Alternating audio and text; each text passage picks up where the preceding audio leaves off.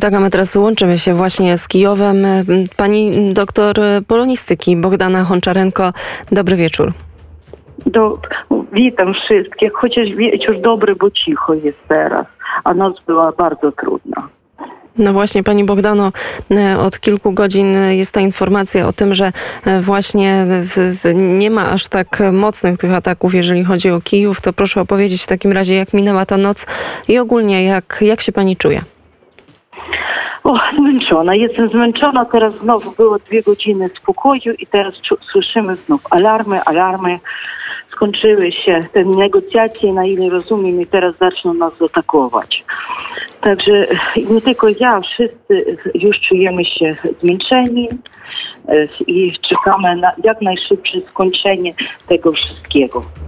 No właśnie, kolejna tura tych negocjacji. Nie wiem, czy pani śledzi, czy docierają do pani te informacje. Tak, tak, tak, oczywiście. Śledzimy za każdym słowem, za każdą informacją, która się w mediach pojawia. Pani Bogdano, to proszę w takim razie powiedzieć, no tak, bo to już ósmy dzień bardzo trudnych walk, bardzo trudnych takich informacji, które też docierają, ale też jest dużo tych takich pocieszających o tym, że wojsko ukraińskie cały czas bardzo dzielnie się trzyma, że Rosjanie przeliczyli się, jeżeli chodzi o te ataki. To tak myślę, o co teraz, może, może niech pani opowie trochę o tym, jak wygląda ta codzienność, czy może w ogóle wyszła pani dzisiaj na chwilę chociaż z mieszkania, tak. Jak wygląda? Mhm. Wyszłam i mój ojciec i mój mąż chodzili do tej naszej obrony terytorialnej, chcieli się zapisać. Ja wczoraj mówiłam też, że nie zapisują. W Kijowie sytuacja z obroną jest lepsza i oczywiście wszystko u chłopców jest. Może czasami nie wystarcza im ciepłego ubrania, to od razu ktoś przywozi albo butów, butów suchych, bo taka jest pogoda niemiła. O, I tak jest chmurno, i na ulicy jest szaro i od tego taki stan psychologiczny jest trudny. W sklepach trochę sytuacja w Kijowie lepsza, ale e, mówiłam wcześniej, że pracuję nie tylko na Uniwersytecie Szewczenki, a jeszcze na tym Uniwersytecie Tawryjskim, który przeprowadził się z Symferopola.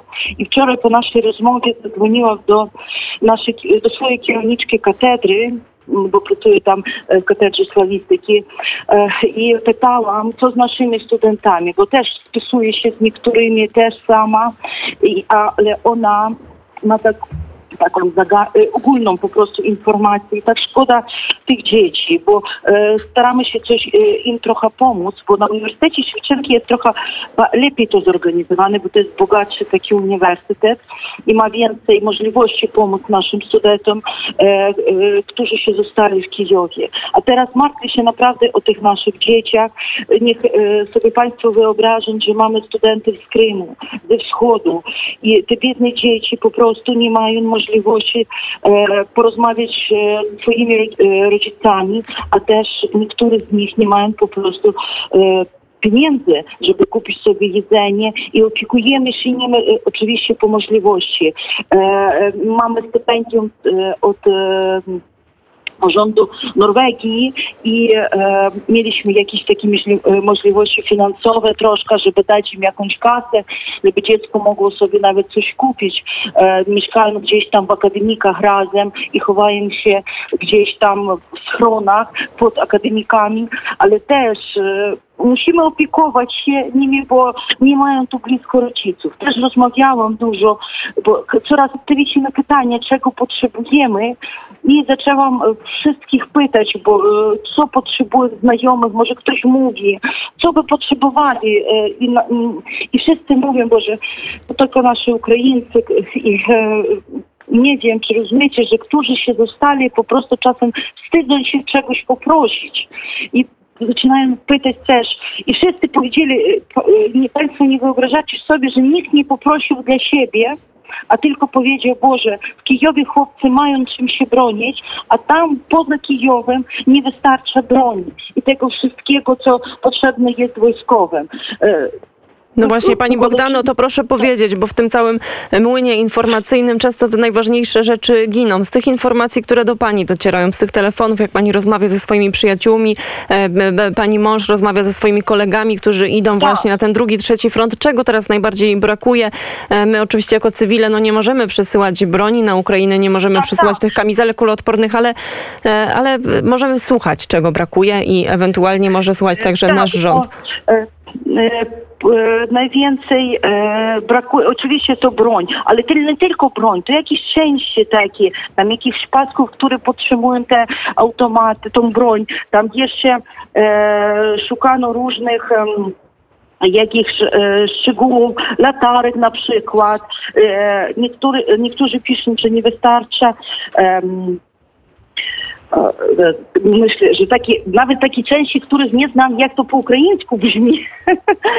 Szczerze powiem, dla mnie to w ogóle jak dla, jak dla cywila to nic nie mówi, ale e, na przykład napisano, że noże nie potrzebują noży. Mówię, po co noże? Muszą, muszą mieć. Nawet noże były poproszone, bo wysłano SMS-y. Prosiłam swoich kolegów wysłać mi SMS-a i e, wysłano mi było, że potrzebują też ciepłego ubrania, takich kurtek em, jakichś może ciepłych, e, bo e, ja rozumiem, że czasami jest tak, że leżą chłopcy na, pod, na ziemi i e, jest mokre i muszą po prostu zmienić, nie dlatego, że nie, na co dzień by nie, nie mieli, ale muszą e, zmienić sobie.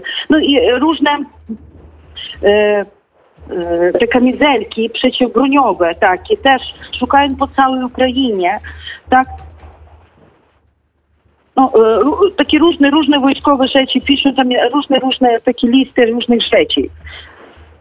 No właśnie, pani Bogdano, a jeszcze proszę powiedzieć w takim razie, jak wygląda sytuacja, czy może się pani orientuje w różnych częściach Kijowa, jeżeli chodzi o dostęp do e, bieżącej e, wody, o, mm, e, o energię, o światło? Tam, gdzie nie ma, e, prąd jest ciągle.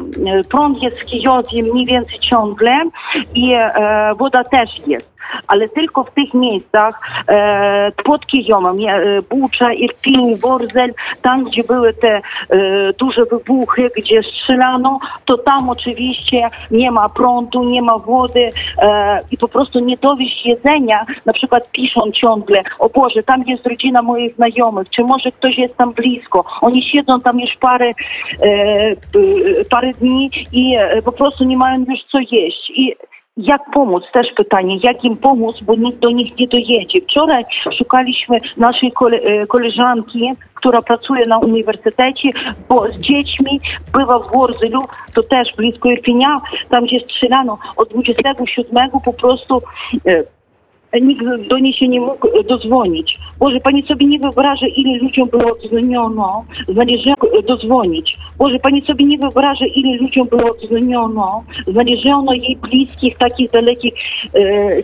krewnych jakichś, absolutnie e, nie mąż i matka, tam jeszcze dalszych tych krewnych i znaleziono. Za jakiś pół dnia było, ona gdzieś dała znać komuś, że żyją i gdzieś są tam, w jakimś schronie, że wszystko jest okej z nią i z dziećmi. Jaka to była radość. Naprawdę, to była taka radość, że ona jest żywa. Chociaż cieszyli się nawet e, nie te osoby, które na co dzień z nią e, przyjaźnią się, ale wszyscy, naprawdę wszyscy, kto je zna, bardzo się cieszyli, że jest wszystko z nią dobrze i jej dziećmi też. Tak, to są rzeczy, których sobie nie wyobrażamy. Możemy tylko o nich słuchać, możemy te informacje przekazywać tutaj słuchaczom e, z Polski i e, możemy tylko wspierać Państwa tak, jak e, umiemy, dobrym słowem, a także tym, żeby organizować tutaj życie osobom, którym udało się przejść na polską stronę. I możemy się modlić. Dokładnie tak. Oby noc była spokojna. powiedzieć, Tak?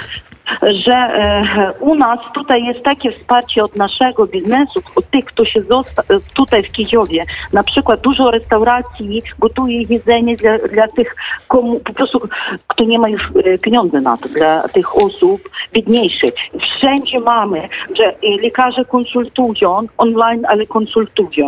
Kto potrzebuje też już te, tego, każdy, codziennie jest więcej więcej. Nie wiem jak w regionach na Ukrainie, ale w Kijowie takie wsparcie od wszystkich, na przykład wodę, e, kupujemy wodę sobie, to piszą, możecie za darmo przyjść, wziąć sobie wodę.